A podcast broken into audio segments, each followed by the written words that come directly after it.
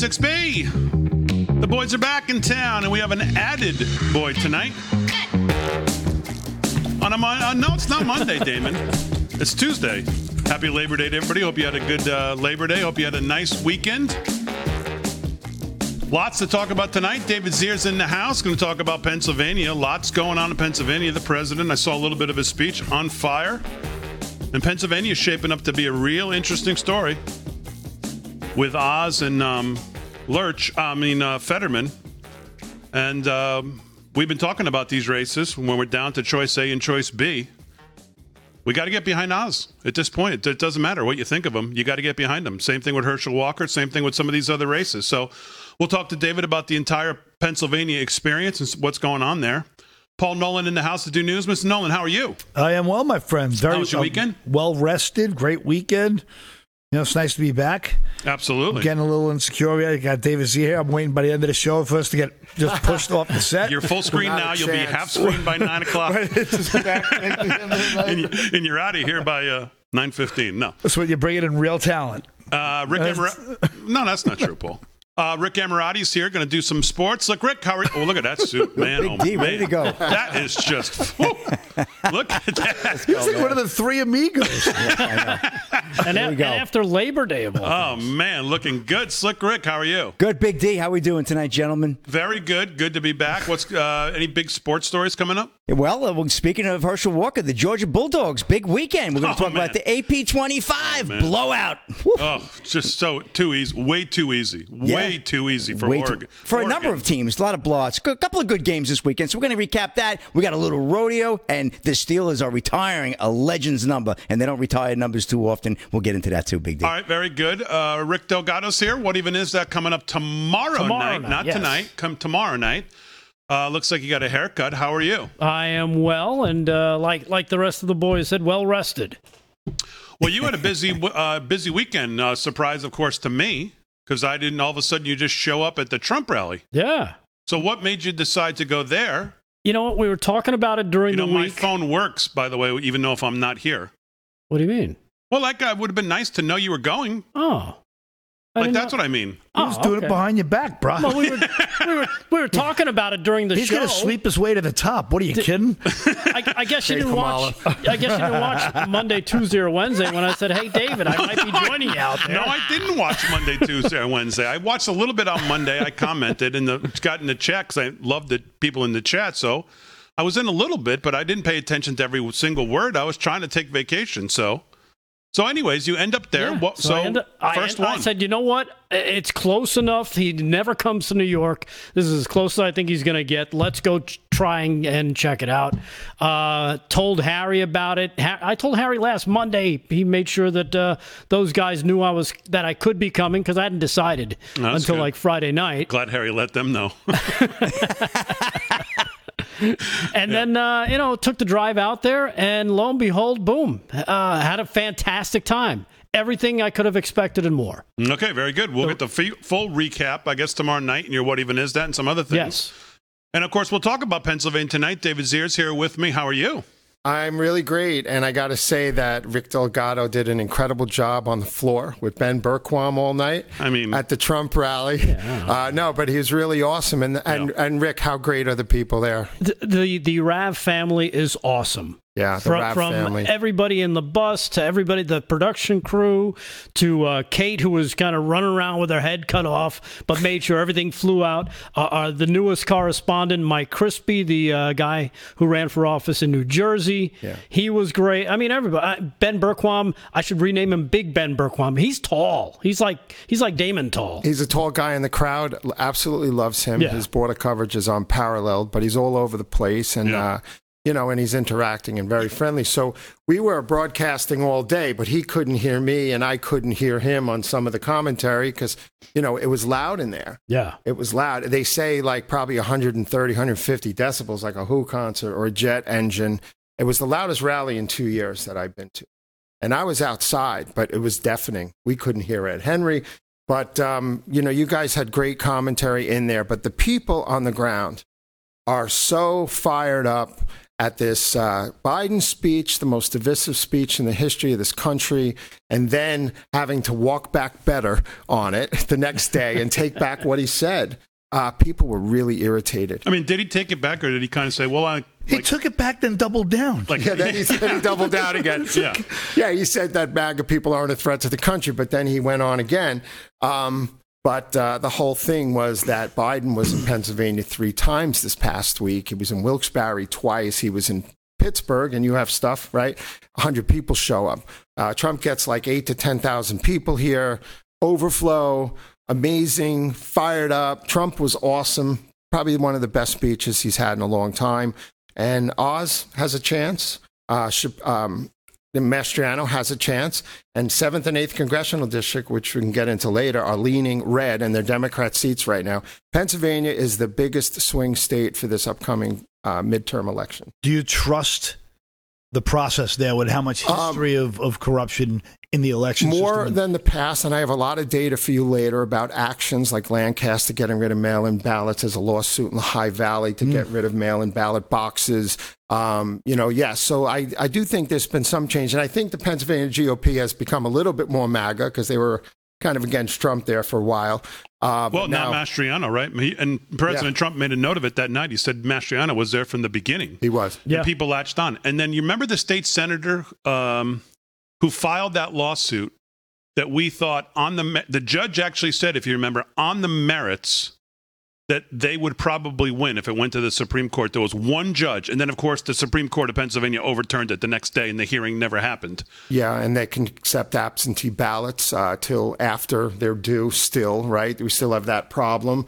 Um, but I do think that a lot of the polling that's taken place recently has been somewhat accurate. Susquehanna and Trafalgar and stuff. Trafalgar has Zeldin only back five now. Okay, it's one of my stories tonight, Yeah. by the way, is the Trafalgar Group uh, polling. I think Um, historically they've been pretty good. and it's in National Review. Are Trafalgar's latest polls for real? And they make the point of of two races that they uh, that they talk about. Uh, one is this girl Tiffany Smiley up in Washington State. They show her down by just three points, forty nine to forty six.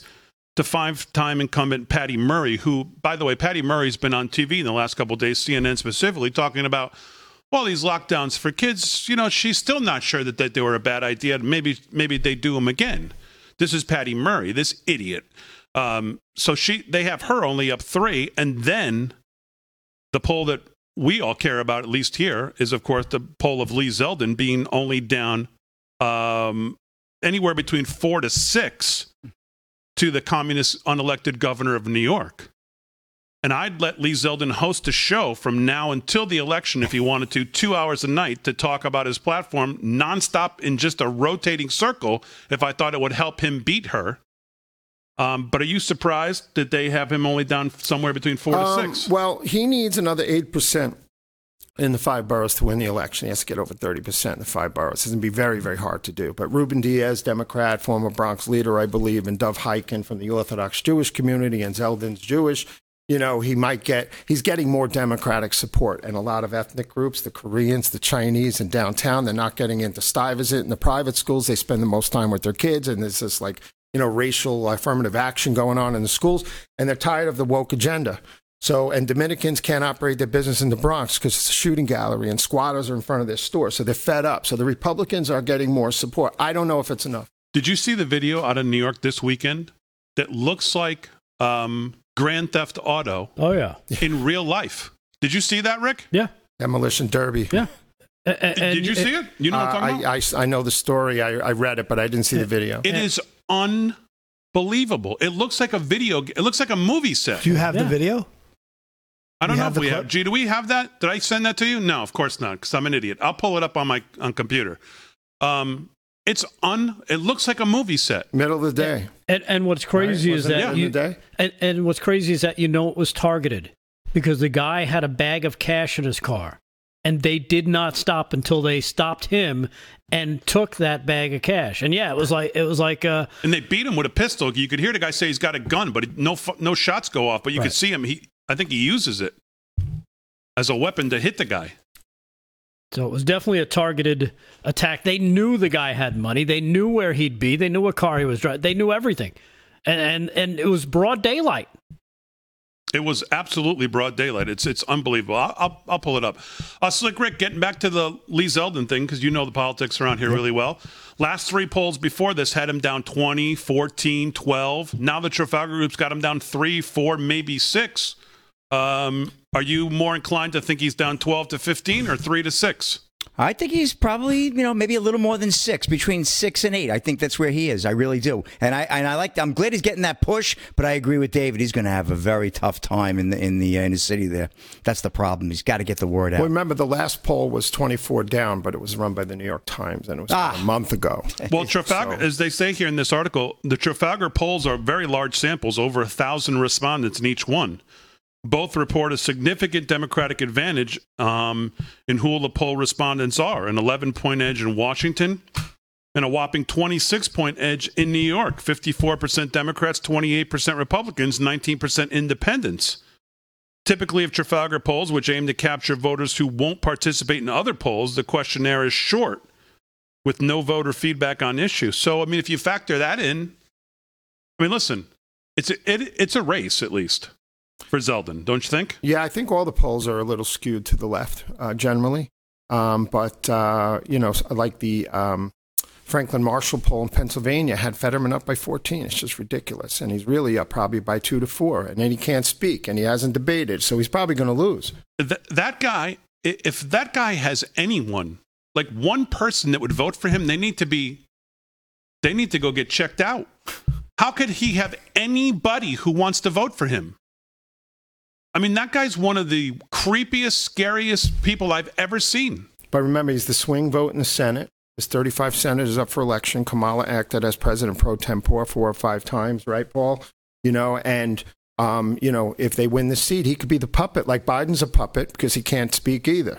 You know, and he'll be the puppet for the Senate. I know, Yeah. but I, I mean, Well, I I'm- have. He's I have- a sock puppet. He's not even a puppet. I mean, he's Obama's got his hand right up his tuck. It's making him speak. But this guy Fetterman wants to let he wants to empty the jails. I mean, I have a lot of friends who vote Democrat. They don't want that. Right. I have a don't lot of friends in jail. no, I'm only kidding. No, but I mean, I just don't know how this guy has any support given what we know of him. I don't know how has Why he do you has- have a lot of Democrat friends? Uh, yeah, right. Just kidding. No, they don't go to jail. kidding. Right? Right, They don't go to jail. They never get prosecuted. no, I just. But I mean, I, uh, it's the same thing I always say. You know, the everybody calls me naive. I don't care who you vote for. You got to have. I mean, and who wants that? I mean, raise your hand if that's what you want. And let, let's empty the jails and put, put them all in your neighborhood. Scarier than that, he's the lieutenant governor since 2018, Yeah, and he's still the acting lieutenant governor of Pennsylvania. Fetterman. I mean, he he, he dresses like he's um, collecting for a bookmaker. Trump guy- said he wore his dirty sweatsuits and smoked weed in his parents' basement as a liberal socialist loser. I think we have that clip. All right, live from Studio 6B. So much to talk about tonight. We could probably do four hours. So, uh, just getting started. Don't give them ideas. Crazy Town, too, tonight. Oh, man, lots to do. Good to be back. Season 8. Live from Studio 6B.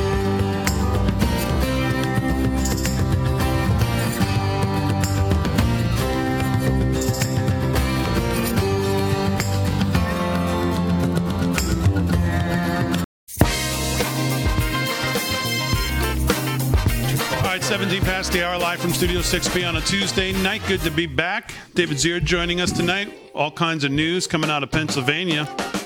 There's a good article, by the way, about the president's weekend entitled Trump's Rally in Pennsylvania was a pivotal, mom- pivotal moment in history by Susan D. Harris today.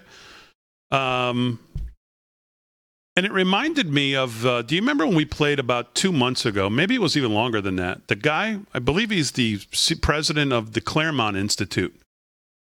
And he made that he made that speech about Trump and all the things that really the ca- basically it was like the case for Trump in a world where people are saying yeah, it's you know, we got to move on. He's too much. He's this, he's that, the baggage, this, that.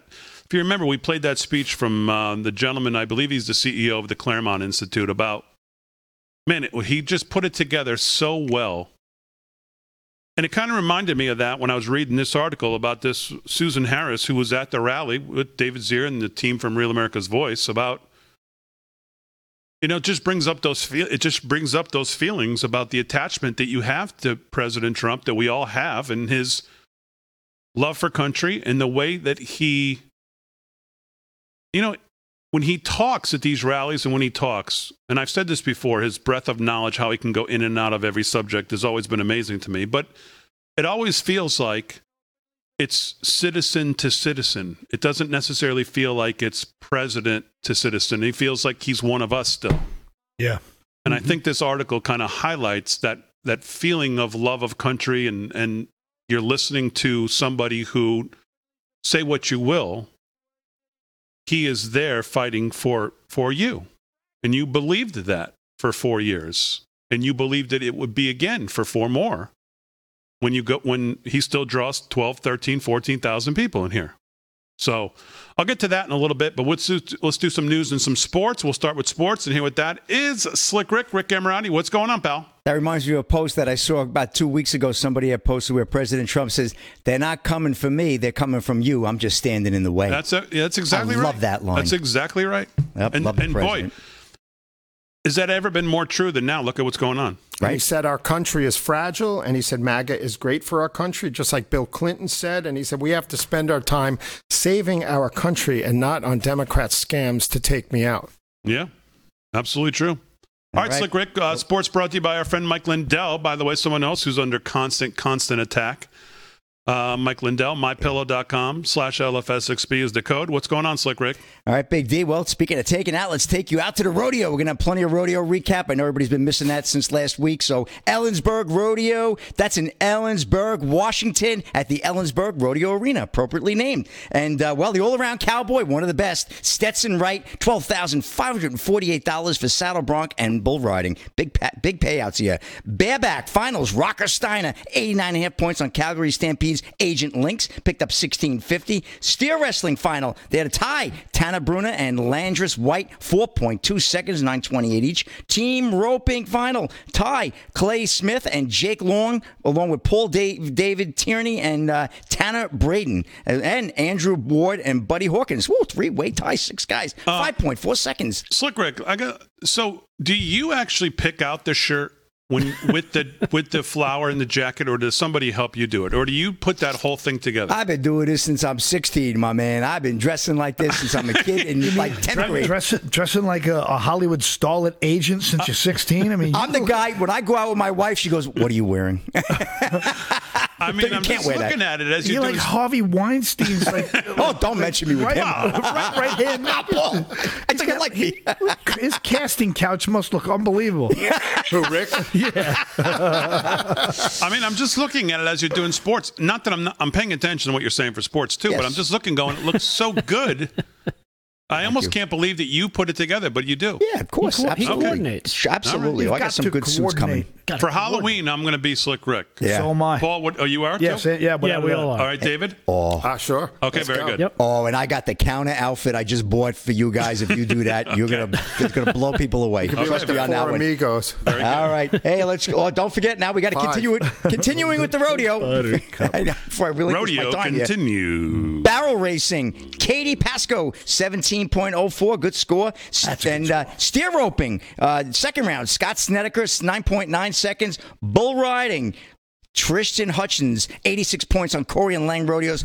Peace out. And total payoff on this rodeo, $369,903. Big rodeo. And just one more quick one, Big D. AP top 25 poll. Georgia, the Dogs, jumps Ohio State. Florida makes huge splash in college football rankings. That was a good game, that Florida game. I watched that on Saturday night. David Cobb and uh, Shehan Jeyarajah of CBS Sports. Reigning national champion Georgia was rewarded for an impressive week one performance by getting a promotion to number two in the AP 25 poll released earlier today. The Bulldogs, were number three in the preseason rankings, crushed crushed Oregon 49 to 3. I mean, who saw that coming? And swapped spots with Ohio State as the Buckeyes dropped a spot after beating Notre Dame 21 to 10. You saw that big D? You had that one? That was a good one. The Fighting Irish dropped only three spots to number eight after putting up an impressive fight against the Buckeyes in Coach Marcus Freeman's debut. It was a good game. The Ducks, meanwhile, plummeted out of the poll after their dud performance against the Bulldogs under first year coach Dan Lanning. Uh, so far, they're not all that quacked up to be the Ducks, that's for sure. And Florida was one of the big winners in the new poll after beginning the season unranked and uh, receiving only 14 points in the preseason poll. The Gators surged to the number 12 slot following their thrilling 29 26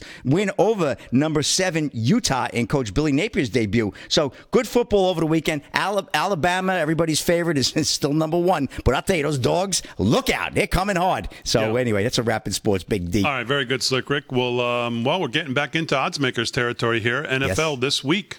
Yes. So on Friday, we will have the first new version for this season of the odds makers. Oh, Thursday night we can could pick the night, game. man. we opening up Thursday night. Well, Thursday night, yeah, we have one game, and then Friday we had to pick the board. Pictures.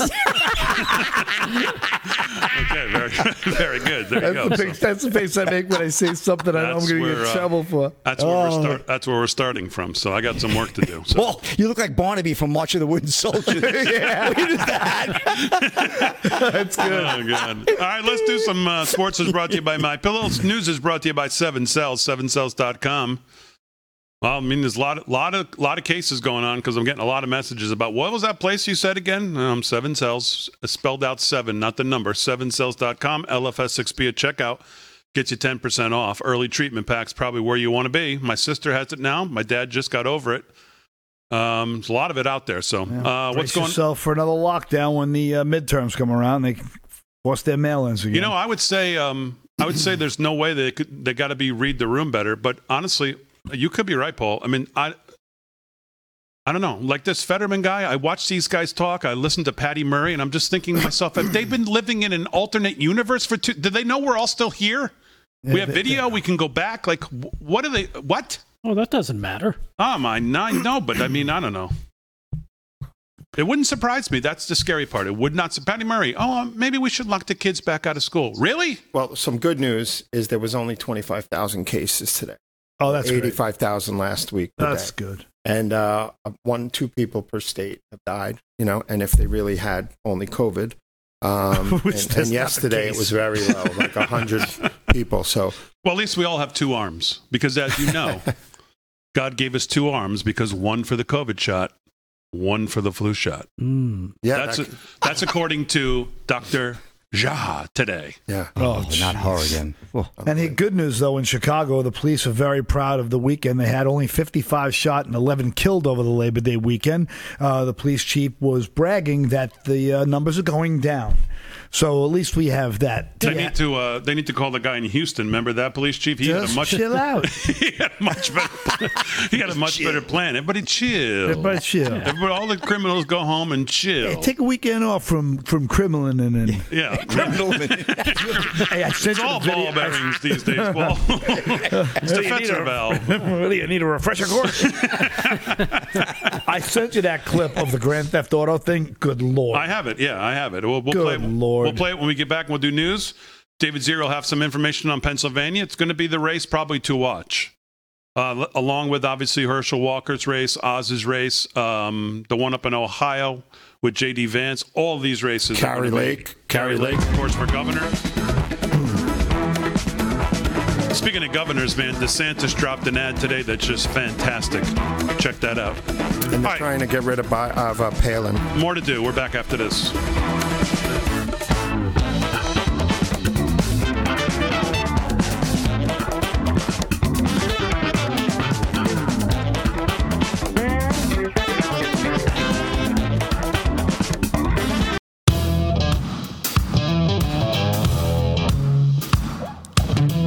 Live from Studio 6B, 30 minutes past the hour. Good to be back. See the rap chats fired up. Good to see everybody in there, as always. David Zier's joining us tonight. Good information on uh, we're really the weekend, and it ties into kind of Pennsylvania overall. It's going to be a huge, obviously, a huge race for Senate there in Pennsylvania, along with obviously in Georgia, Ohio. Uh, just huge races across the country. As David said, going to break Kari Lake out in Arizona. Boy, she had a fire take the other day. Was it you, Paul, who sent Yeah. me that? She's just great. Well, I told you if I was an Arizona voter and when I saw the CNN interaction, that would be enough for me to vote for her. Just, just then. Oh, is it going to be on CNN Plus? Oh no, that doesn't exist anymore. uh, you got my vote right there because Yeah. that was smoke and fire, and she did it again. Somebody asked her about contesting the election or you know questioning the 2020 election, and, and her response was just, "Man, you couldn't have scripted a response any better than she gave." She's just so crisp, clear, and articulate. She's ne- she never misses a beat. She never stutters.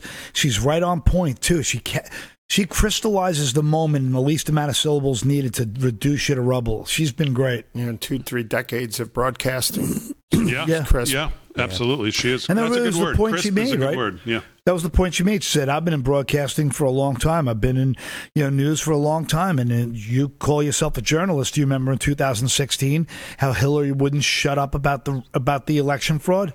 And what Her, point- Hillary, everybody, Right. all of them. I don't remember anybody calling them a threat to the democracy, which is, by the way, unto itself. When you go back and look at some of the history books that you should be reading, stuff that before was propagandized, the word democracy was like the equivalent of the word anarchy or or or lunacy back then to our founding fathers. When they said, you know, this is a threat. That now they say it's a threat to democracy. It, that term was was such a horrible word to the founding fathers and they use it now as if it's like this good word. And and the truth, is, stop saying it. We are a republic for a reason. The mob does not rule. Individual liberty rules. So, you know, you hear these people, the, the the nonsense we hear. They just keep changing the language, and and they and they keep you know they keep changing the rules. So I just figured I'd throw that out there. All right, that's uh, and that, you're absolutely right. By the way, they intentionally not a democracy. Um, we are a representative republic, which, um, well, there's not much of the representative part going on um, in the House or any place else right now. Especially we talk about these bills that get passed in the middle of the night. You never see them. You have no contact with your representative, so it's there's not a lot of representative going on.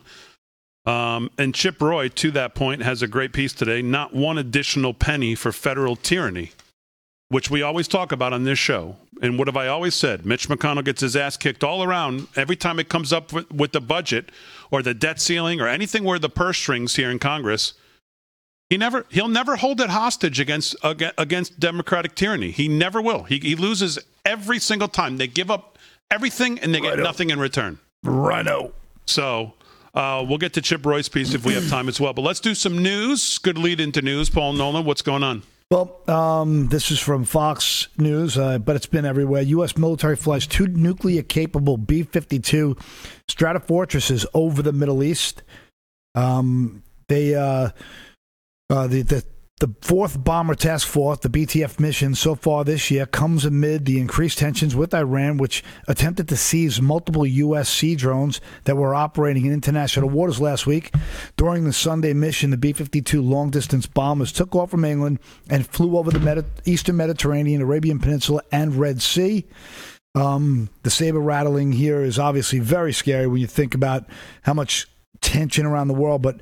Um, was it uh, the threats to the U.S. and our partners will not go unanswered? Was from uh, Lieutenant uh, General uh, Alexus uh, Greenwich. Is that how you pronounce his name? Uh, he's the Ninth Air Force commander, and he he had said that this bomber task force is a strong, clear representation of enduring U.S. commitment to the region. So um, this obviously will escalate as as as we know it will. I mean, we know we you know this is kind of scary times as then uh, Russia and Putin puts nuclear de- deterrent forces on high alert, raising tensions further.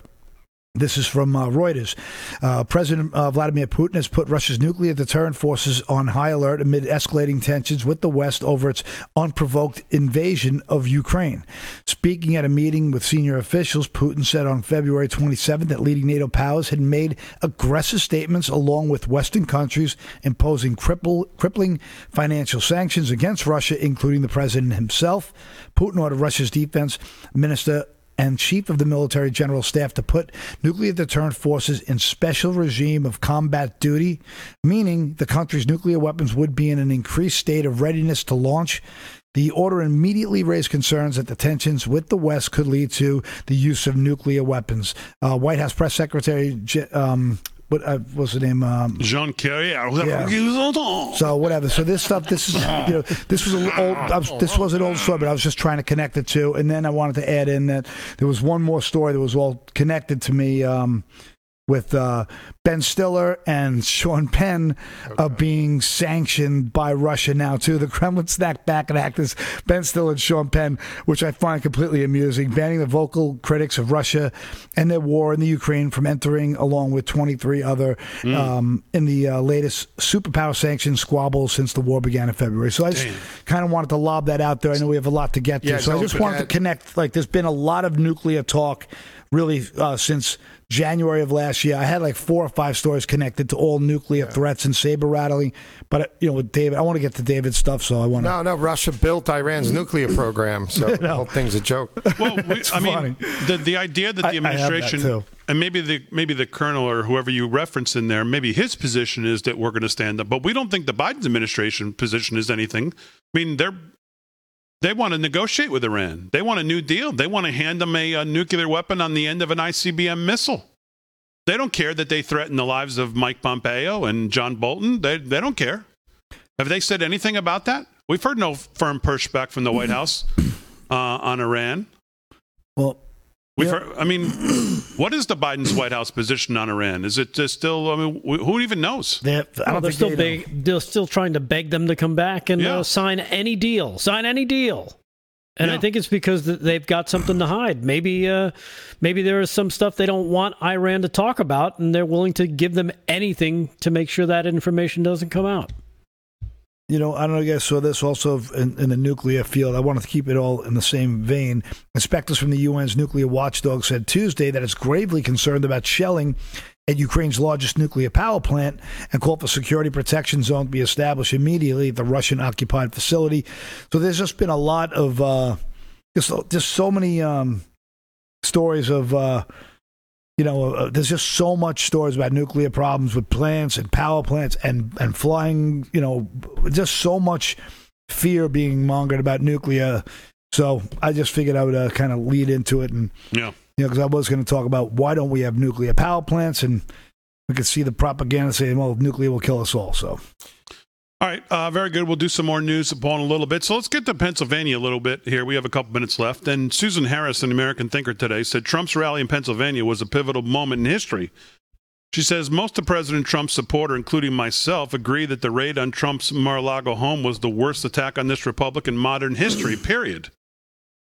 That is one reason that I joined thousands of like minded people in Wilkes-Barre, Pennsylvania this past Saturday to show support for the man who has been unrelentingly demonized by the left, that it has begun to feel like an attack on every single one of us. President Biden's speech last Thursday night only validated that feeling. Stalwart supporters came not only from around the Commonwealth, but from across the country. It was exactly because of current events that so many of us felt overwhelmingly drawn to Wilkes-Barre this past weekend. And I soon realized that it would be one of the greatest, most meaningful experiences of my life. It was like a family reunion with 12,000 strangers. We were there to merge our shared past, to bear our current struggles, and to advocate for a leader who was the loudest and clearest voice defending our hopes for the future. Quote, these are the people they are mocking, I thought to myself. Good, hardworking people who would give the shirt off their backs or risk their own lives to pull you out of a burning car. Yet they're hated because they won't apologize for adhering to the social norms that have held the fabric of our country together. These are the folks that have maintained the permanent things, quote unquote, against all odds.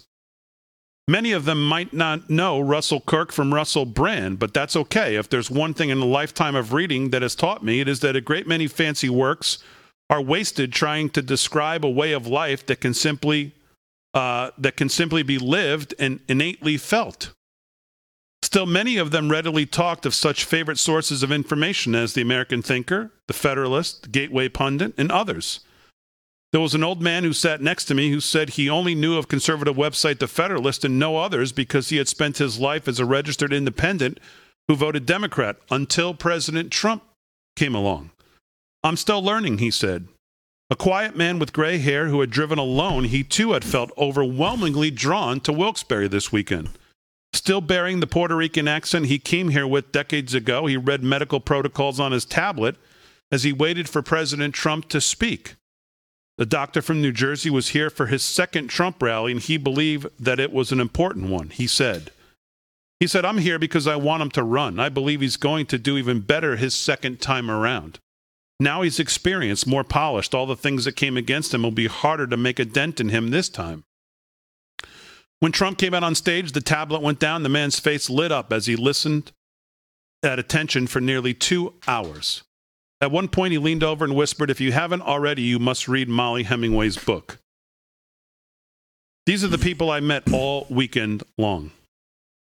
I was struck by the fact that with everything they've already launched against President Trump, including the uh, violation of raiding his home, and still anticipating the medieval siege weapons they have yet to drag through the moat in hot pursuit of Trump, he could still take to the stage as focused, motivated, and inspiring as he was.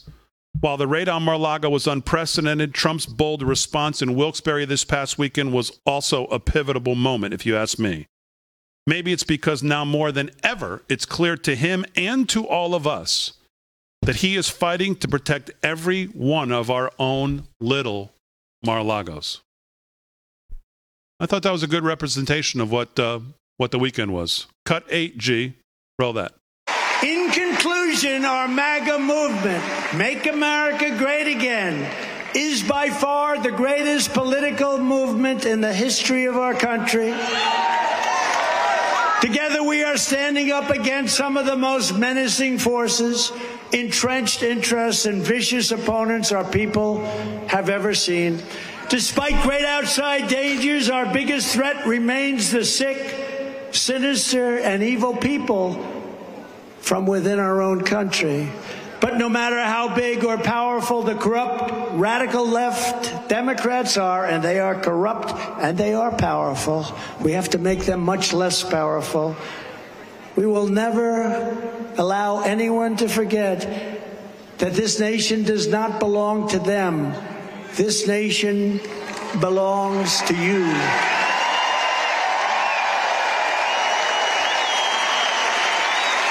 This is your home, this is your heritage, and our American liberty is your God given right. I mean, Do you guys think that he should be calling out the globalists, the party at Davos? Do you believe he should be calling Well, out? he is a little. I haven't heard him actually say Well, that. So he, that he, he said he warned Merkel about the Nord Stream 2 pipeline and Russia would hold all of Europe. they laughed at him. and they laughed Yeah, at him. No, yep. right. And and and you saw like all the pipelines are being shut. The ones, the pipelines that go to uh, I forgot the name of the ones that go to, to London, England. The ones that go to Scotland. I mean, there's pipelines everywhere that are being shut everywhere. I mean, this is all just about to me. It's just another example of control the commodities, control the people with fear. All right, well, we'll get uh, response to that clip and to that article about the weekend when we get back live from Studio 6B.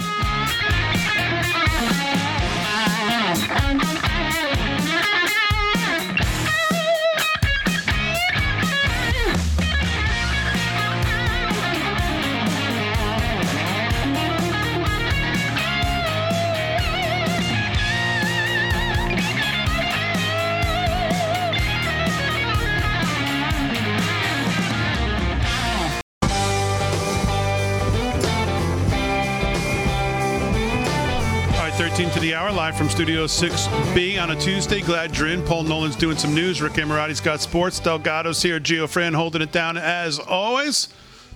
Good to have some time off, but it's great to be back. Gettr Chat's fired up as always. David Zier's joining us tonight because David was at the rally along with Rick Delgado this past weekend, and you just heard um, uh, the take on uh, from what was her name, Susan Harris, David Zier. So tell me a little bit about what you think, what you saw, what you're feeling about Pennsylvania right now. Well, uh, Rick Delgado uh, will probably attest that the people on the ground there are wonderful people. Uh, Wilkes-Barre and Scranton have these incredible histories. It's part of the Wyoming Valley. The largest anthracite coal mine there, which is the most carbon-filled coal, was there for about 100 years. Uh, they lost jobs when it ended in the 50s. But Scranton and Wilkes-Barre, they made all the camouflage netting for World War II, the tarpaulins, the parachutes from the Nottingham lace factories, HBOs from Wilkes-Barre, the Dunder Mifflin paper companies there, which is still there from the office. You can go on tours. It's actually pretty funny. But um, they got this incredible history there. You know, um, they not only provided hundreds of thousands of jobs, uh, but Scranton itself was the electric city. And the electric city made the first streetcars in the United States. They made all of the uh, steam trains, and it was such an essential part of our manufacturing history. Both Scranton and Wilkes-Barre have half of their populations from just 10 years ago there. The average income for an individual in Wilkes-Barre is only $18,000. It's 34,000 or something nationwide. Median income is like 40, 42, 43,000 nationwide. It's about 70 to 75. Um, it's a great place to retire, considered one of the 21 to 25 top places to retire. But this trend goes all the way down, going south into the Lehigh Valley and to Allentown. Major crime in Allentown. Scranton, six times more likely to be a victim of violent crime right now. Democratic mayors in every one of these cities. Biden's from Scranton. What has he done for the people? What has he done for the people? You go down to Delaware County, there's claims of election fraud, Lehigh Valley. They've taken measures, and we can get into that later. Um, but the point is, is that you've got these three races, four races in, in Pennsylvania, which are, you know, Shapiro, may lose. But the governor, Tom Wolf, put this proposal that he wants to give, the Democrat wants to give every citizen of Pennsylvania who makes under $80,000, 250, uh, $2,000 a pop, and 250,000 people qualify. Trying to buy the election from the people in Pennsylvania. Quid Thank God quo. lower and upper houses in Pennsylvania are Republican. And the point is, is that Shapiro's only three points ahead in the major polls. I think there's an opportunity for Mastriano to win. A lot of people like him and respect him on the ground because he's well spoken and he fires them up. Oz doesn't fire people up that much in Pennsylvania, but I think Oz is going to win because Fetterman can't debate. And Oz has been trying to make it easy for him to participate in the debates. But Oz is going to sink a lot of money into this next two months. By the time it goes around, 18,000 in individual incomes. Gas is still at $4 a gallon. You go another two months as a private contractor in Pennsylvania, and you're going to be really PO'd in November. I think a red wave is coming. And just one last thing about it is that the, se- the seventh, um, the, the seventh and eighth districts are vulnerable in Pennsylvania. Matt Cartwright's been there since 2013. And Joe Bognet, I interviewed him the other day, really solid guy. He was he only lost by three and a half points to Matt Cartwright in 2020, but now he's one point ahead in the polls. You go one district over, and you've got Scheller versus Susan Wild. Now she's got two million dollars more money, but Scheller's polling one point ahead. 34 seats up in the United States in the House of Representatives, and um, you know two of them are in Pennsylvania um, that where they can go red. This is going to be an historic election in Pennsylvania. The people on the ground are mad. They're fired up, and they need to change their system. They have twice the unemployment rate in Wilkes-Barre and Scranton at 6.9 percent than the rest of the United States. So this is, has to change. People are hoping that change, and this may be the year where there can be some hope for them. That's it. Wow. Good Interesting Dave. stuff. And the Fetterman thing, again, uh, maybe I'm just breaking it down to be too simplistic, but even, like, you, don't you have a story on Fetterman? Well, I just I was just going to bring it up. I mean, the clips he he, you know, this is from Gateway Pundit. Um, John Fetterman, Pennsylvania's uh, current lieutenant governor, who's uh, now a Democrat nominee for the U.S. Senate, is one of the most radical Democrats in the Senate race. And then it just goes on to talk about his quotes. But you have some of his quotes in this clip. I mean, he really looks like a derelict. I mean, here he is. I believe. I believe this is from today because at the presidential se- or whenever Biden was there recently, maybe yesterday. Well, I mean, just listen to this. Please understand the stakes in this race. Send me to Washington, D.C. to send so I can work with Senator Casey and I can champion the Union way of life in Jersey, in, excuse me, in D.C. Thank you, thank you very much. Close. And it's an honor. I live eight minutes away from here. That's a random and when I leave tonight, I got three miles away. Dr. Oz in his mansion in New Jersey. Repeat You've got line. a friend and you have an quote. ally. Send me to Washington, D.C. Thank you very much. Thank you, Stuart. I mean, he really he really does. He really he really looks like a bookie or a drug dealer. I mean, right? He, he's the Oh, guy. he's the guy who at OTB asks you to borrow a buck. Yeah. you got a light? when when I walked into 7-Eleven, he was at the counter scratching the tickets that he just bought. Like, you know, he just scratches them right there to see if there's a winner, and then hands them back in for another one. I mean, he proclaimed that he has uh, auditory and dictation problems from his stroke, you know, and uh, he should drop out. I mean, again, we've talked about health of people When, when President Trump walked down the thing the wrong way, they oh look at this guy. When he drank water with two cups, oh look at this guy. We need a full evaluation here. And then Katie McEnany used to come under fire, and I mean every question was about it. This guy can't even talk, can't link a subject and a predicate together, and there's no. Oh, it's fine. He doesn't want to debate. Okay, no, no problem. Dresses like a homeless guy in New York. No, no problem. Somebody in the, in the uh, Rav chat uh, said he looks like a Sleestak. Remember that from uh, Yeah. Land of the Lost? Land of the Lost. That's funny. I mean, just unbelievable. What a goof. All right, that's great stuff, David Zier. Uh, let's do some sports before we wrap it up. Hour one, man, this was quick. Um, Slick Rick, what's going on? Right, Big D, prancing back to Pittsburgh. Let's hope for an immaculate elec- election this year. But Steelers retiring Franco Harris number to mark 50th anniversary of Immaculate Reception. This is from Adam Gretz of Yardbarker. The 2022 season will mark the 50th anniversary of Franco Harris's Immaculate Reception against the Oakland Raiders, one of the most iconic plays in both Pittsburgh Steelers and league history. To mark the occasion, the Steelers announced on Tuesday that the team will officially be retiring. Harris's number 32 at halftime of their December 24th game against the Raiders. And uh, that game will be played just one day after the official 50th anniversary of the play. Playoffs used to start a little bit earlier back in the day. The play gave the Steelers their first ever postseason win after 40 years of futility and helped jumpstart their 1970s dynasty. And well, what a dynasty that was. That would see them go to on to win four Super Bowls in uh, in the decade and become one of the NFL's all-time great teams. Officially retiring the number is a significant moment for the Steelers because it's not something that they typically do. Prior to Harris, the only officially retired numbers in franchise history are Ernie Stautner's number 70. He was the next Cowboy line coach too, and Joe Greene's number 75. Even Greene's honor was recent within the past few years. The team uh, just had a lengthy list of numbers. Harris is 32, Bradshaw's 12, and Mike Webster's 52, along with Jack Lambert's 58 and uh, Jack Ham's 59. That they simply have never given out for another player to wear. So they'll be talking about that come uh, December 24th against the Raiders, and I thought that was a good little story to tie in. I'll get real quick, Big D. Let me jump into the rodeo. We had a rodeo over the weekend, Magic Valley Stampede. I'll just get a couple of scores in. Great state of Idaho, Filer, Idaho, the S House Arena or the Shouse Arena. I'm not sure if I'm pronouncing that correctly. Forgive me. All around Cowboy, Stetson Wright, man, that guy gets around. $5,544. This rodeo wrapped on Saturday.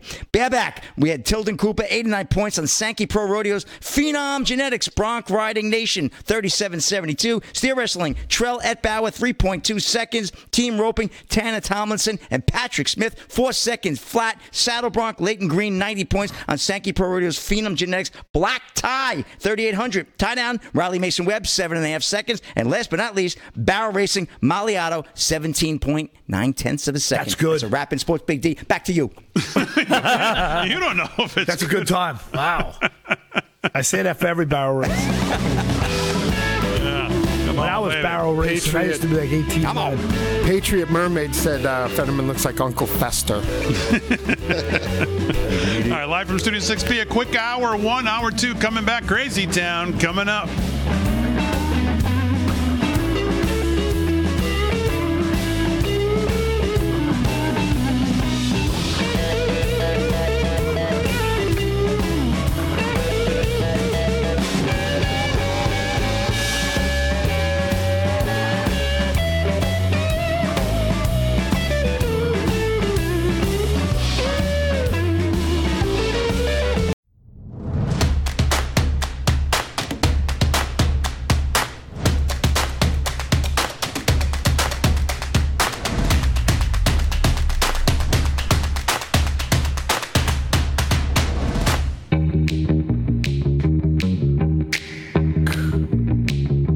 Live from Studio 6B, hour two on a Tuesday night. Good to be back. Glad you're in. Paul Nolan's going to do some news.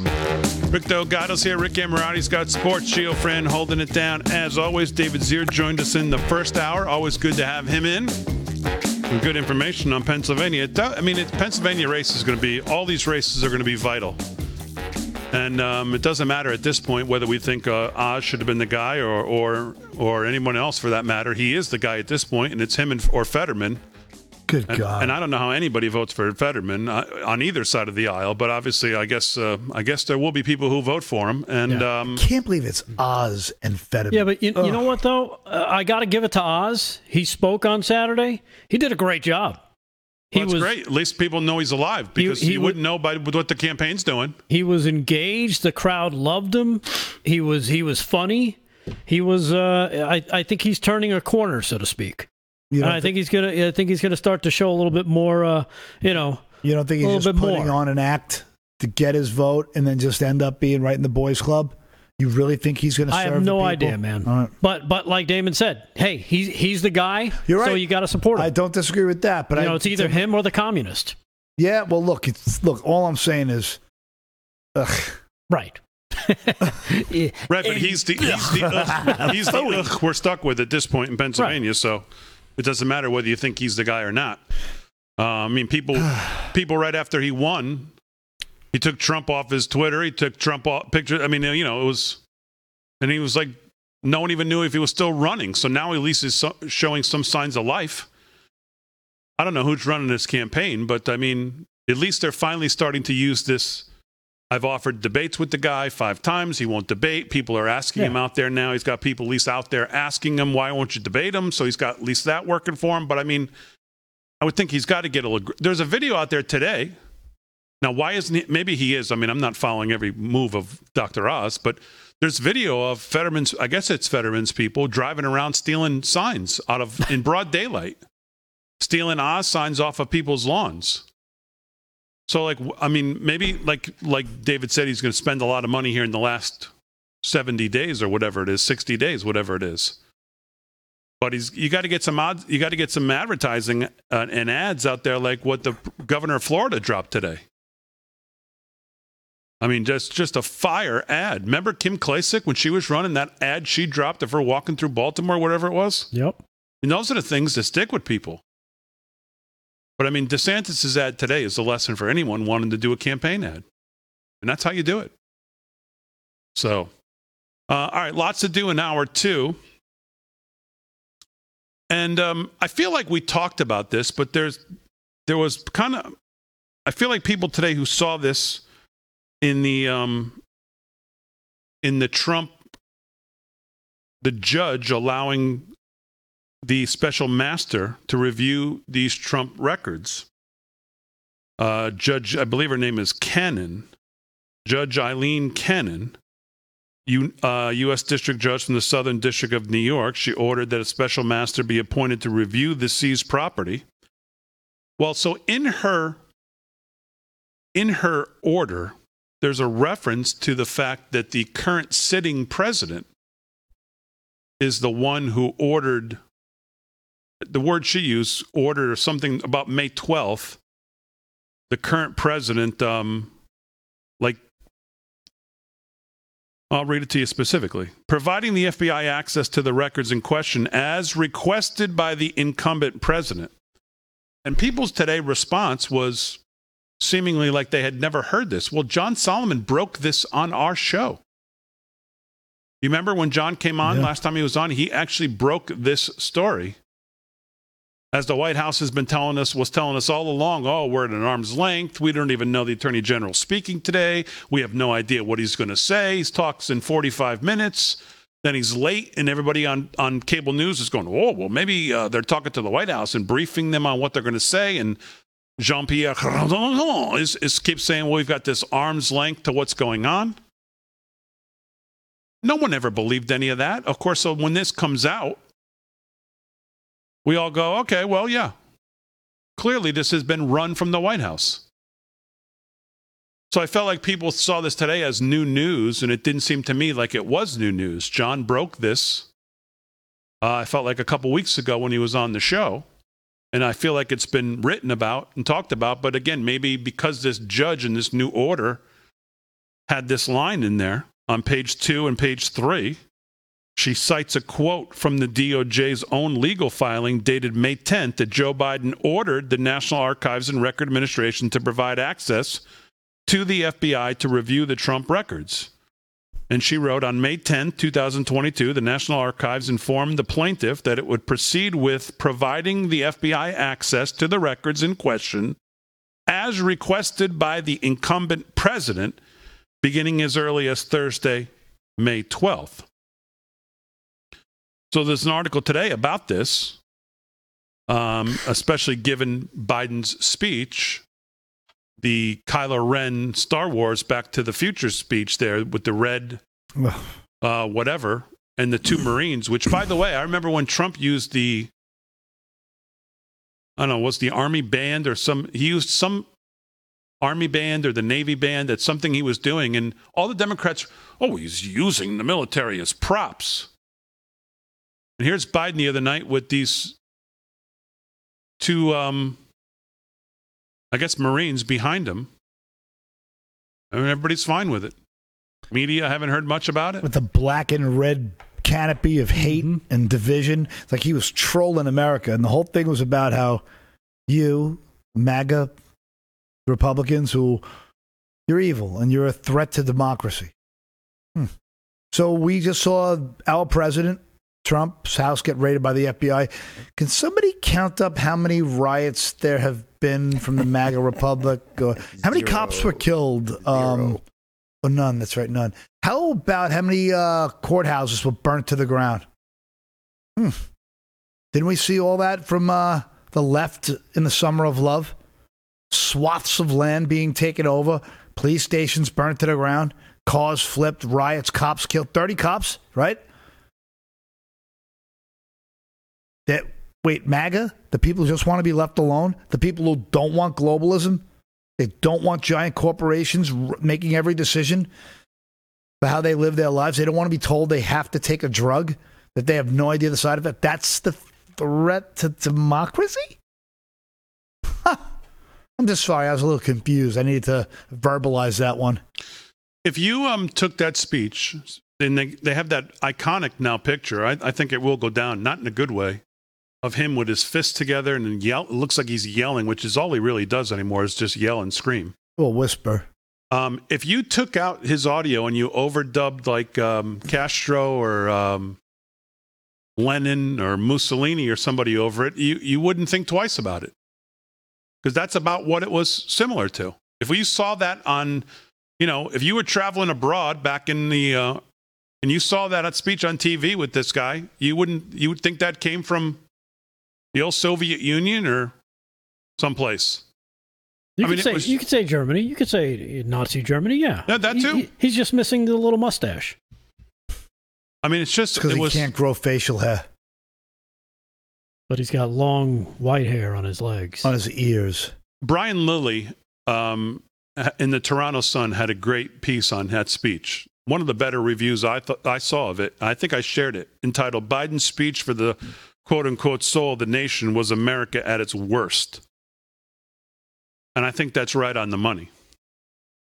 Um, but but getting back to where I started with this, um, of course, in the fact that it was in front of Independence Hall in Philadelphia it's just as he sits there and he tries to quote, he says something at some point, he says something about we the people. And I'm thinking to myself, the last thing you even, you and your party think about is we the people. We the people. I mean, he's the one who said that We the government. That's all you think about. Mm-hmm. MAGA doesn't respect the Constitution. Isn't he the guy trying to take the Second Amendment? Isn't he the guy who completely champions the, the squashing of free speech or the right to assemble, for that matter?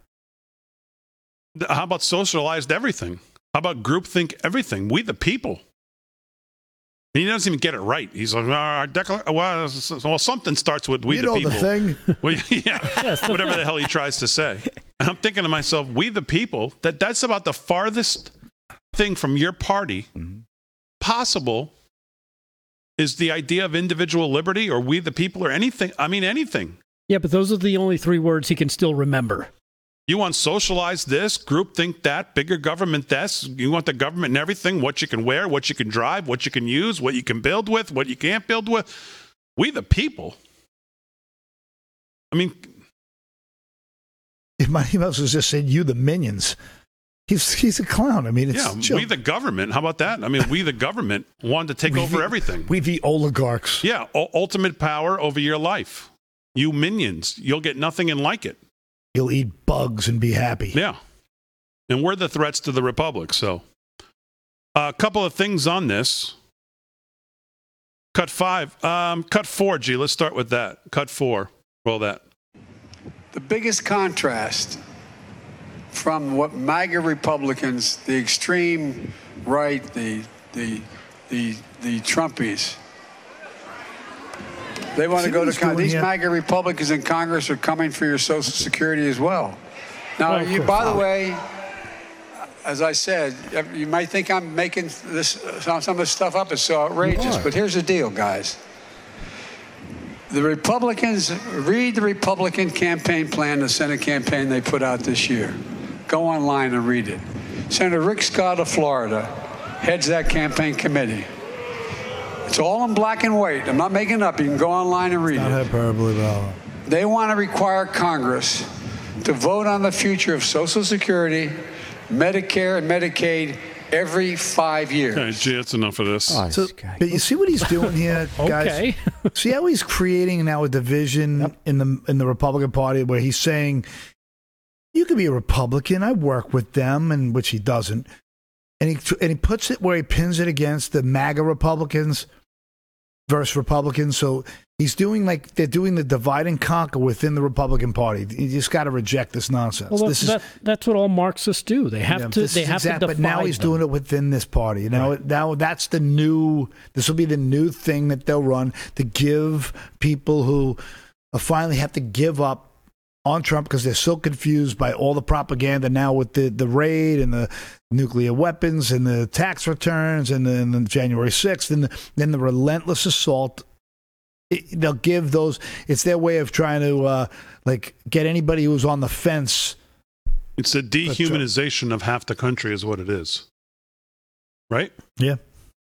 It's the dehumanization of half the country. Just like Hochul in New York, the 5.4 million Republicans in New York should just leave and go get on a bus to Florida. That's exactly right. Yeah, get on a bus, right? it's the Or same is that your way of saying they can't afford a car? Is that your way of, uh, you know, belittling them because they don't have they don't sit in their ivory tower like you? It's the same exact playbook. All right, more news and sports. Crazy Town coming up. Live from Studio 6B on a Tuesday.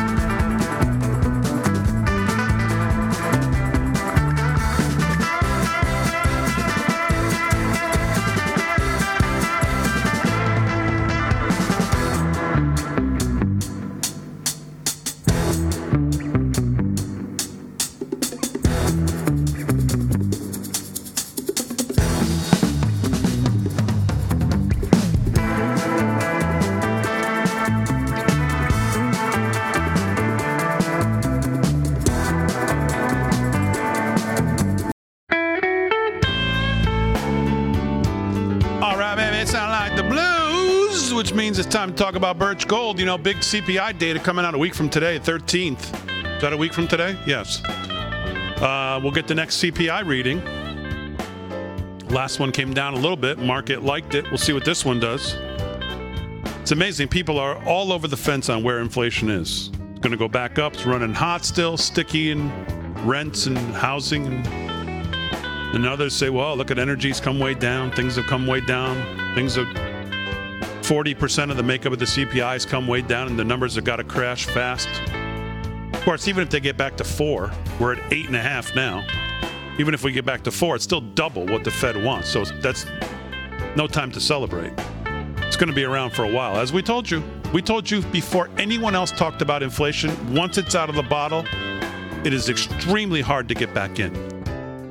And you've got to consider your financial alternatives during times like these. Stagflation is here. What do you do? Well, one of the options to consider if you have savings, which less and less of you do nowadays, more credit card debt, less savings. But if you do, one of the ways to protect it is physical gold and silver. And of course, the folks to talk to there are our friends at Birch Gold Group. Birch Gold, experts in precious metals, an A plus rating with the Better Business Bureau, thousands of satisfied customers. Most importantly, They'll give you options. You can, can uh, buy gold coins. You can convert an existing IRA to a gold IRA. You can even convert an eligible 401k account to a gold IRA account. So here's how you get started. Text the word America. Send it to 989898 right now from your mobile device and get your free information kit from our friends at Birch Gold Group with absolutely no obligation. They'll send you, well, I hear it's a beautiful information kit. Text America right now to 989898. It'll tell you all your options of what you can do. Um, you know, hard assets is a good good hedge against inflation. They've made it super easy here. Text America to 989898 right now and let our friends at Birch Gold Group show you how owning gold and silver could help protect uh, your savings. 19 past the hour, live from Studio 6B.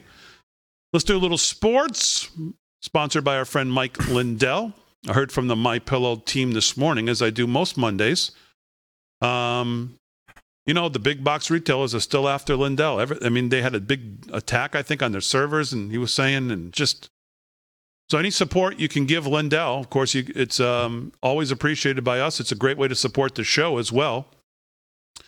Anything you buy at My Pillow, use our code LFS6B for anywhere between 10 to 60 percent off most items uh, LFS6B at checkout, mypillow.com slash LFS6B. They sponsor sports. And here with that is Slick Rick. What's going on, Slick Rick? I'm still waiting for those purple slippers from Mike. Hopefully, gets my order.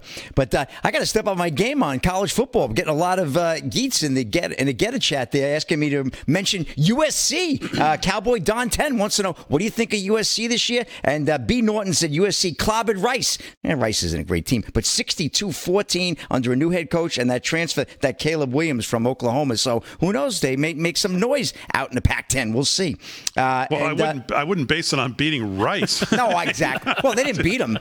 They boiled them. I mean, 62-14. anyway, Rice is done.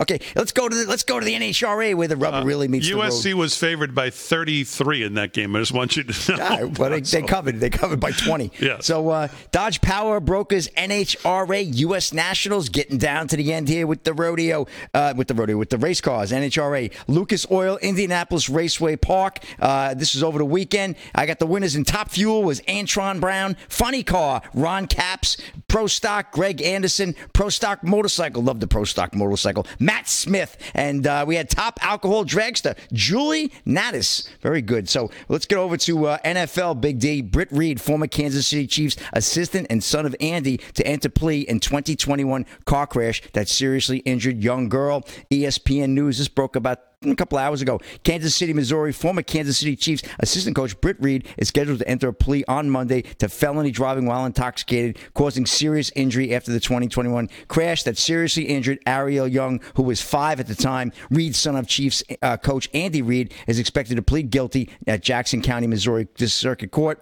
Uh, records show he was scheduled to go on trial September 26th. He faces up to seven years in prison, uh, the Kansas City Star reported. Uh, he sincerely regrets his conduct and hopes and praise for the re- continued recovery for uh, Ariel Young, Reid's attorney J.R. Hobbs said in a news release. Um, you remember one of the vehicles he hit had stalled because of a dead battery, and the second was owned by Young's mother, who had arrived to help, according to char- uh, charging documents. And uh, court uh, records show Reed was driving about 84 miles an hour shortly before the collision and had a blood alcohol level of 0.113. Two hours after the crash, police said the legal limit is 0.0. So that was really a, a, tough story going on down there. So we'll see how that happens and how that may affect the Kansas City Chiefs and, and, and obviously Coach Reid. We don't know. Uh, and uh, just one other quick story I wanted to get to this was a good one, Big D. Uh, let's see. UFC legend Anderson Silva will face Jake Paul in boxing match on October 29th in Arizona. I know Big D loves the Jake Paul. I thought you said it was a good one. Yeah, I know. Jake Paul will, uh, critics will moan and note that the YouTube sensation turned boxing prodigy pro boxer is again uh, taking the easy way out. He's facing Anderson Silva, who's oh, no, 47 no, no, years old. he's not taking. He's. I, good, well, I know that. I know that. I know. Uh, his supporters will point now, out. Now, will will this be an MMA fight or will no? This, will be, be a boxing, boxing, match. So yeah. Wait a second. Anderson Silva can't use his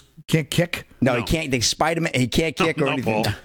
boxing match, you could only. Punch. No, but no, I want to yeah. see him kick that guy in the face. well, Anderson we'll see what happens. Silva's but, uh, roundhouse kicks were awesome. Arizona, that'll be on Saturday, October 20th. I'm sure there'll be plenty of stories coming out, but uh, he'll be taking on the Spider, who is, uh, has had a few boxing matches, and uh, you know we'll see what happens. But that, that's going to be an interesting one. So, well, he's and, one of the great strikers in UFC history. Not only, not only obviously, like Paul said, obviously his all around MMA game. He's one of the greats ever, but his boxing I mean, this, Dana White says Dana White would know. Dana White says, "Listen, this kid's had no fight so far. Now he's got a real fight." Yep. So if Dana White says it's good enough for me, yep. And Showtime made it official today. It'll be in Arizona. So how much we'll, they getting paid for this? Uh, they didn't give a number on that, Paul. I didn't see that yet. Uh, oh, I'm sure he's picking up a quick five, three to five. I'm I sure. mean, he really was a great fighter and a great champ, Anderson Silva. Oh, was class act across the board. One of the best ever, they say. One of the best ever, without a doubt. I really. I want, I hope, he, I hope he hits him seventy six times before he gets. What's the hate for the Paul brothers here, Paul? I just like, I want him humbled.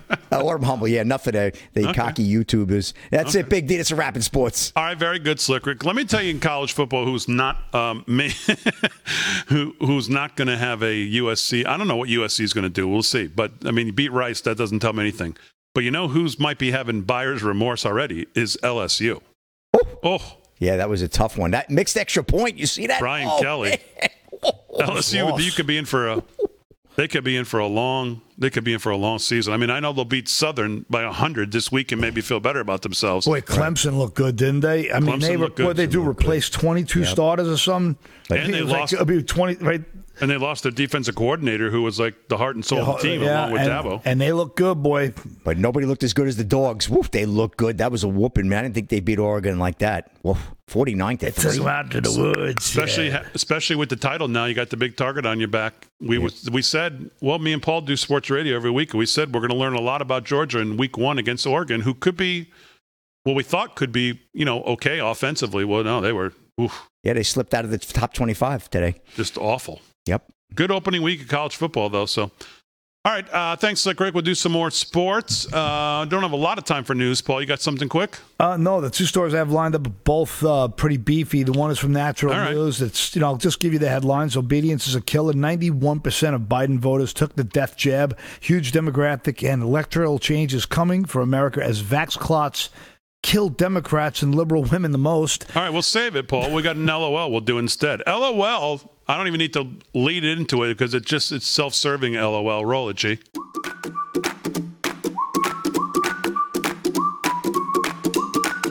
California is in the lead, can show the rest of the nation how it is done.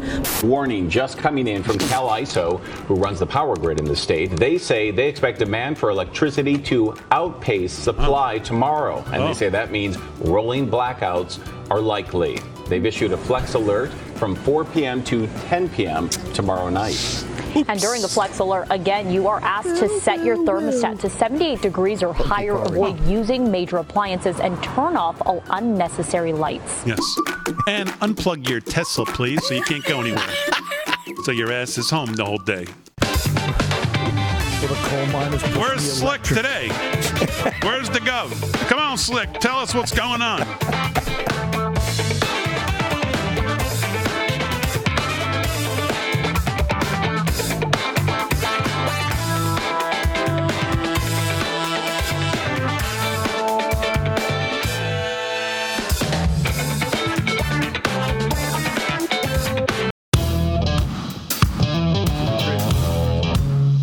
All right, 30 minutes past the hour live from Studio 6B. Man, I feel like I haven't seen a crazy town in a long time. Let's fire it up, G. Crazy Town. Biden in Pennsylvania. Before we get to it, by the way, I saw Benny Johnson had a good um had a good side by side of Trump's rallies in Pennsylvania and the ones Biden were doing. Not, not, Yeah, not quite look at that. comparable. Tens of people showing up. There's Biden's at the local VFW hall, I guess. or you something. kidding me? Yeah, there it is. How can anyone buy? Oh, That's boy, the current sitting president shut. of the United States in Pennsylvania. Oh, he inspires men. Oh, I wonder what those people got paid. 15 bucks an hour, you think, to stand there? You see, there was some reports that like Antifa kids who like responded to the Soros ads aren't getting paid and they're really pissed off. You can't make this stuff up. God. All right, Crazy Town, Biden in Pennsylvania. Roll it, G.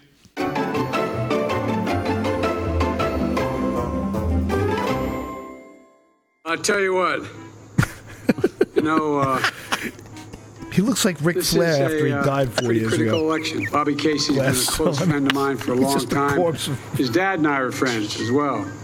Matter of fact, we are ages split. I, his dad was much older than him and I, me than I am to, to, to Bobby. Went to the same older grade you? schools. I moved because Washington? when when coal died in Scranton, there weren't any jobs. My dad. Uh, my dad was in sales, not not in mining, but uh, he moved back down to Delaware. About midway through my I got elected to. I got very engaged. Oh my God, is there a in- point? In my case, the civil rights movement. And uh, Oh, here he is. as a kid, a I was uh, I worked a lot in, in the movement and worked, and I got deeply involved. And a former chief justice whose family has more United States senators than any like family in American history when he was involved. looked at me and he said, "You obviously didn't do very well in law school, Joe." A group came to me of the senior members of the party and said they wanted me to run for the Senate. And so one thing led to another, and uh, I ended up deciding to run. And I won by 3,100 votes. So the fact is, you guys owe me. Uh, your county executive is a hell of a guy. And John, if I have to be in a foxhole, I want John Fetterman in there with me. This is not your father's Republican Party. This is a totally different party, man. All of a sudden, the reason it made me run, I decided was when you saw those people coming out of the fields down in Here we go. Virginia carrying torches, literally coming out of the fields carrying torches with swastikas, my chanting buddy, the same Senator anti-Semitic bile that was chanted in literally the same anti-Semitic bile chanted in What? Germany in the 30s, accompanied by the Ku Klux Klan. And the guy that uh, I beat in the select knows, last he Your best friends. and when they asked what he What's thought, he said there were really fine me? people on both sides. I said something's really wrong. I think there are periods in history where we reach certain inflection points, where everything is going to come after is going to change what's been before for the next generation. And we're in one of those points. It happens six, eight every gener, every six or eight generations. What? Things are changing. And Six or eight The United States has to So regain let's see, that's footing uh, 120 and to remember 180 who we years. are. All right. And so one of the things that I concluded was that, uh, you know, uh, the, you know, those inflection points are the places where you look back two, five, ten years later and realize it's, it's not what it was before. It's either better or It's worse than it was It's either better it's or like- worse. I mean this. No one's this ever doubted I Fetterman mean or what I say. I The problem tell. is I sometimes say all that I mean. I spoke to the Business Roundtable, the CEOs of the largest companies in the, in, in, in, in the United States. And I've been straightforward with them. I said, look, I'm a union guy, and I support it for one reason, because in your interest. They look at me like, what are you talking about? And I get to Everybody spend does that. of your money as president, I get to allocate over six hundred billion dollars. Million Where's billion? it written to say that we can't be a great manufacturing facility, uh, hub in America, uh, in, in the world again? What's what, what, what, what, what? Where does it say we can't do this? I'm not going to go on much longer, I promise. Well, I've Oh, been thank pushing God. for tax fairness for a long, long time. But guess what? They told me we, I couldn't do that either. I've been fighting pharma for my entire career. My entire career. And we finally beat pharma. You're the ones. You're the ones. And by the way, you know, like all of you, like I shouldn't say all, like many of you, I wasn't raised poor, but I was. We weren't wealthy. We lived in a three-bedroom, uh, split-level home in a little town called, a little area called Mayfield in Delaware. Jeez. could always tell when things were going rough. You could hear on the wall, three of us. We had two sets of bunks in one room. You could hear my dad when he was restless. You hear the headboard move. We now are in a No, that's not- situation that's where not what we've been that's not able what to was put happening, Joe. 2,400 bucks for, for family of What four. the heck and Reduce that? the price of That's called mommy daddy time. Under the Affordable Care Act. And by the Mom's way, got a squeeze these guys are still going after the Affordable Care Act. What's going on here, man? This is this is again, we we, we can change things, and we're going to change it for the better. Eddie You know, uh, and here's the deal. Oh, good. I've spent a lot of time with foreign leaders from Ah. the leader of China, Russia, etc. Here we go. Leader of China, Yeah. Xi Jinping, just tells me straight up I've spent more time than any other head of state, over 76 hours. I think we can come out of what we got into stronger than we got Now into. we're at 76. We- stronger than before we started. And folks, look, you know, uh, all of us You know love what? the country. I don't know.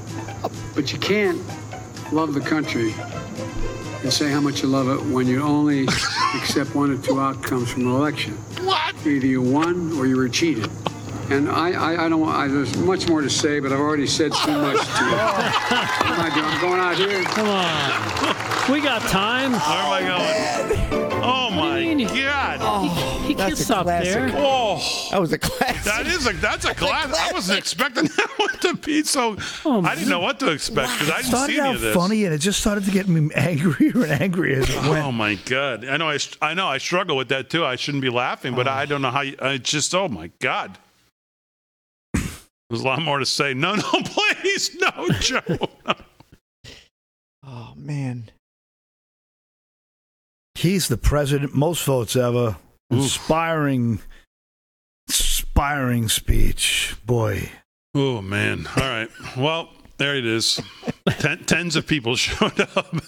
now, is that is that that speech, Joe? Uh, Joe, listen to me, Gio. Yes, it is. That's that speech. Yes. Yeah, they were all lined up there for for a game of musical chairs right after he was I think they were giving out hot dogs or something.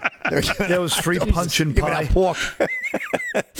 Jeez. Yeah, every, Oh. every, every- yeah, everyone gets like a like a ten dollar gift certificate to uh, to Hardee's, and uh, punch and pie is served. I mean, somebody has to get a camera facing the audience and and just a secret camera, so we can't. They don't know it's film. the, the looks have got to just be like, Well, his aides know are probably in the crowd preventing that. oh my lord. I'm surprised that James O'Keefe has not infiltrated one of these with uh with a camera. Well, what he's he- doing with he's these too busy school boards. exposing schools right now. Yeah. Did you see? Like, I watched one of the local news reports talking about how crazy that he gets away with this guerrilla warfare. That's what journalism is. You're supposed to get people say, "What are you talking about?" Like, I got a scoop. How dare you get a scoop? They didn't know you were scooping them. it wasn't leaked Well, to trying us. to expose yeah. it. Like what? Yeah. It's crazy how they, they could they, they, how they could vilify exposing these wicked agendas. Like he's the devil because he's actually doing his job.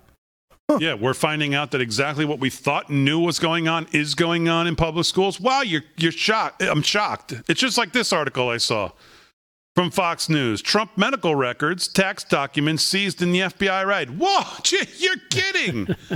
you're kidding. You mean, let me get this straight. They went in under a fa- false pretext and they happened to see whatever was in plain view and they just grabbed it. And now we find out what they grabbed was tax records and medical records and tax documents. Whoa, I, I mean, who could have seen this coming? Oh, but you're talking about stuff in plain view. No, no, that stuff that stuff was not in plain view because you know they also brought a safe cracker, so you know that they were rummaging through all types of file cabinets, files, anything and everything they could get their hands on. Well, Eric, Eric Trump said there was nothing in the safe. So, right. Um, but I mean, wow, who would have guessed that? I love how they laid out all those top secret documents uh, on the floor. The wonderful photo op. And just remember something: if there was one iota of anything in anything they took, you would. This happened on a Monday night. If it wasn't at Monday at four in the morning, Tuesday at seven a.m., it would have been the lead story on CNN because someone would have leaked it to them. So, anything else is just nonsense. Not only that, but the FBI, uh, they wouldn't be allowed to take pictures of classified documents because they probably didn't have clearance to look at those documents.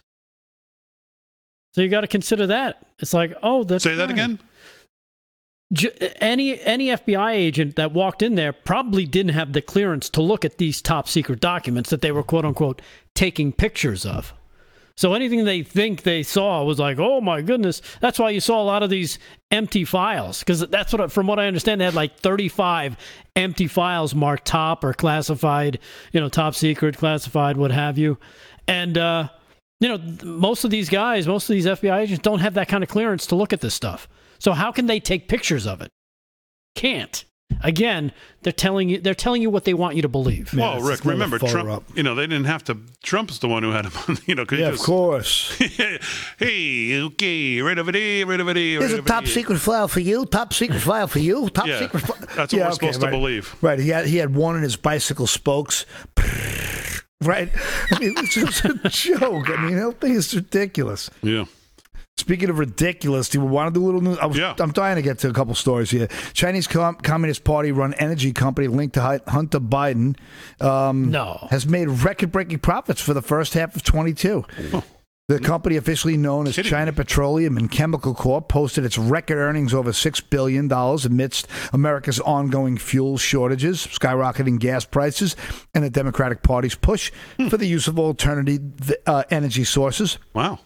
Also known as Sinopec, the Biden tied firm said its also net income rose 11% to 6.5 billion in the first half of this year, according to an exchange filing. Oil and gas output rose 2.9%, while diesel production increased 7.4% through the uh, COVID 19 lockdowns.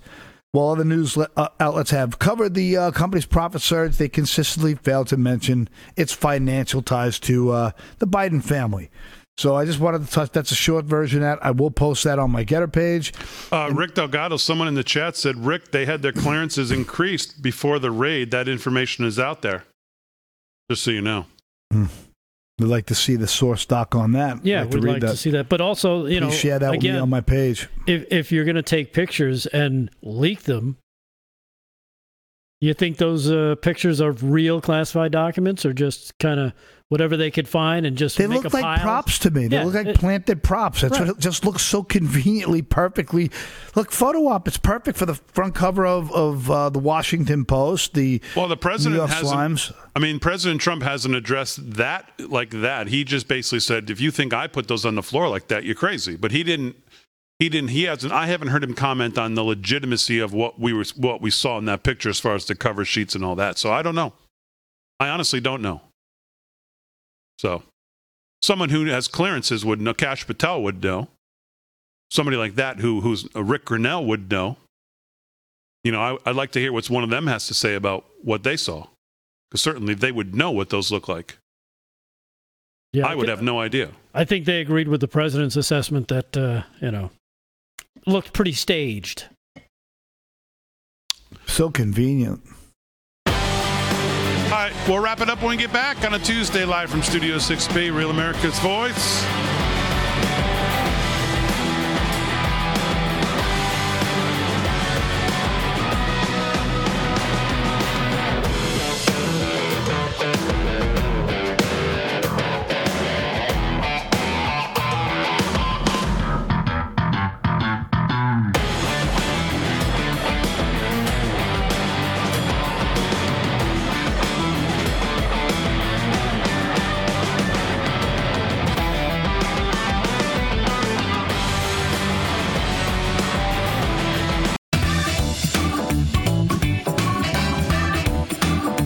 All right, 13 to the hour live from Studio 6B on a Tuesday. Good to be back. Glad you're in.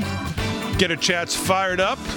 Slick Rick's been doing sports. I'll do a little more in a second. Rick Delgado's here. Went to the Trump rally this weekend. We'll hear more about that tomorrow night. What even is that? Gio Fran holding it down. Good to have you guys back. Uh, Paul Nolan's here with the news. Let's do a little more news. Mr. Nolan, what's going on? Well, from Epoch Times, uh, former Greenpeace founder Patrick Moore says climate change based on false narratives. Who is Pa- this? Patrick Moore. Um, he was one of the founders of Greenpeace. He said in an email obtained by the Epoch Times that his reasons for leaving Greenpeace were very clear. He said Greenpeace was hijacked by the political left when they realized there was money and power in the environmental movement. Left leaning political activists in North America and Europe changed Greenpeace from a science based organization to a political fundraising organization.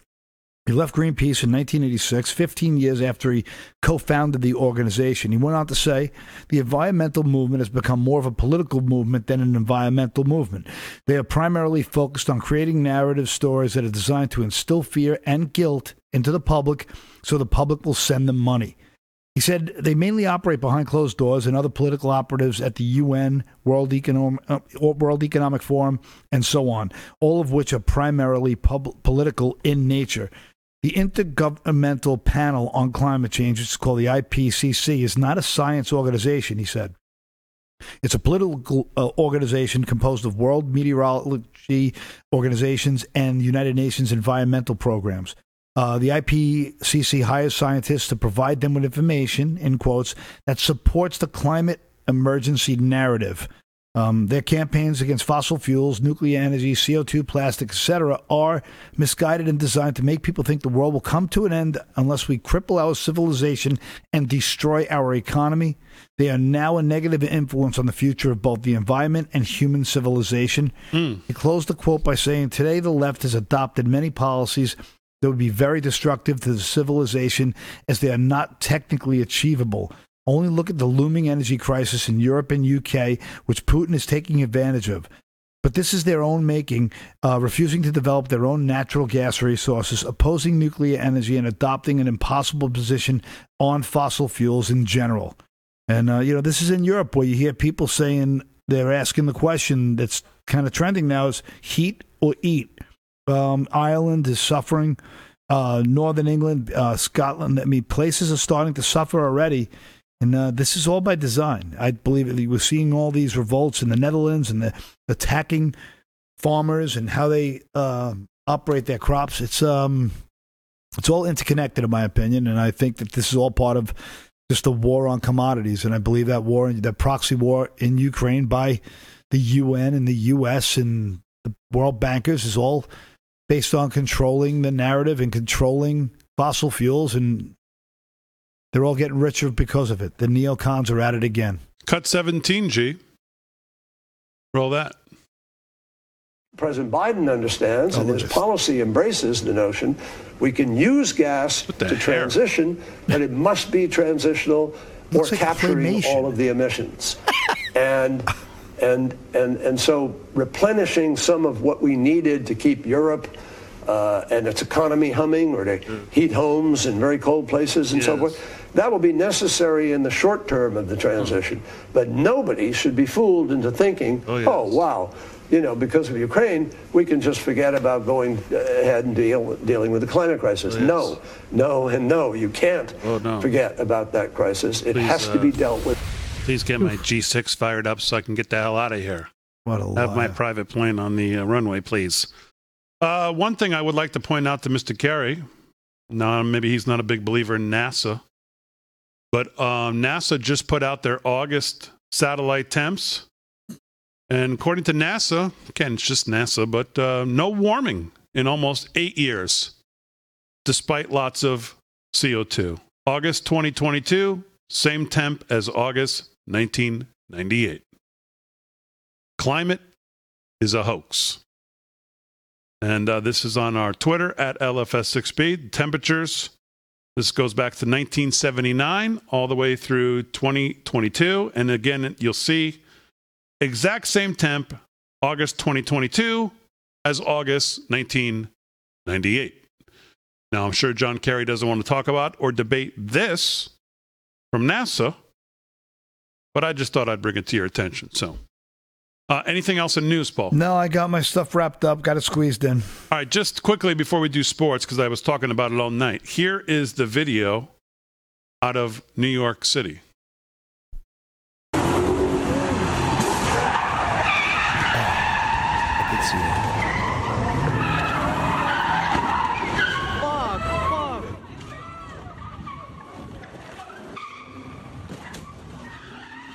I mean, just look at this.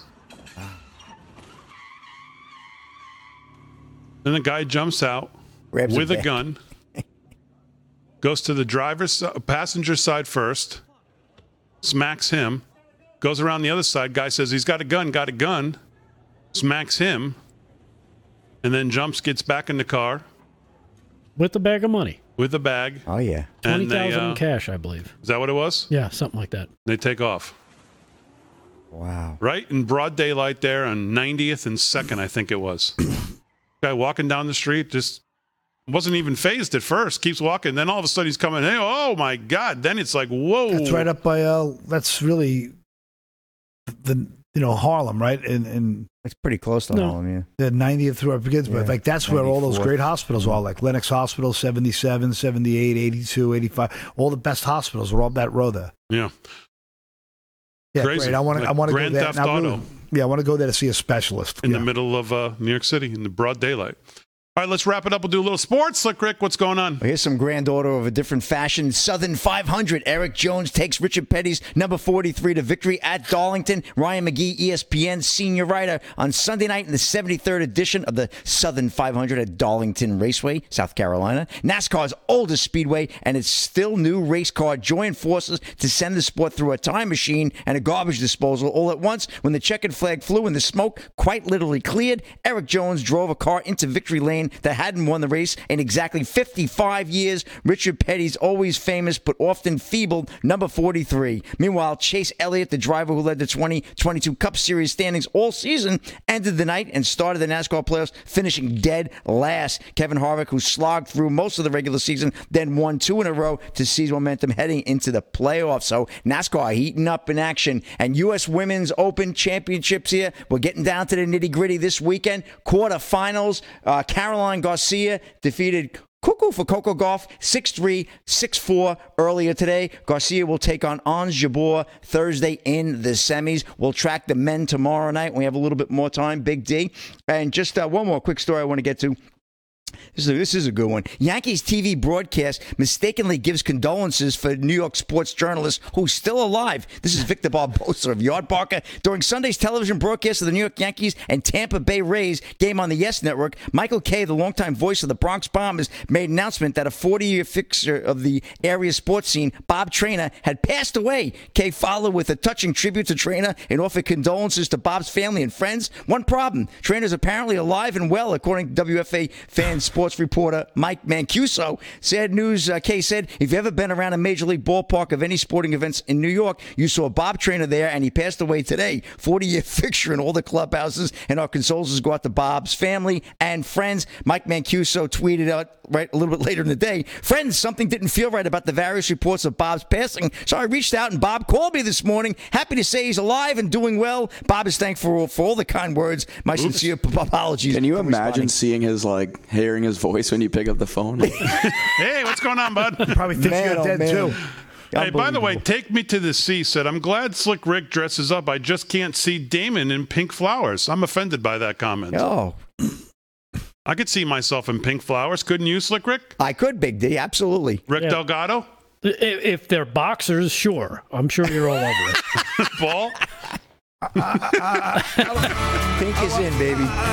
Make it go away. All right, as always, we salute our military, active police, firefighters, first responders, EMTs. I'll be in my pink flowers tomorrow night. I'm out.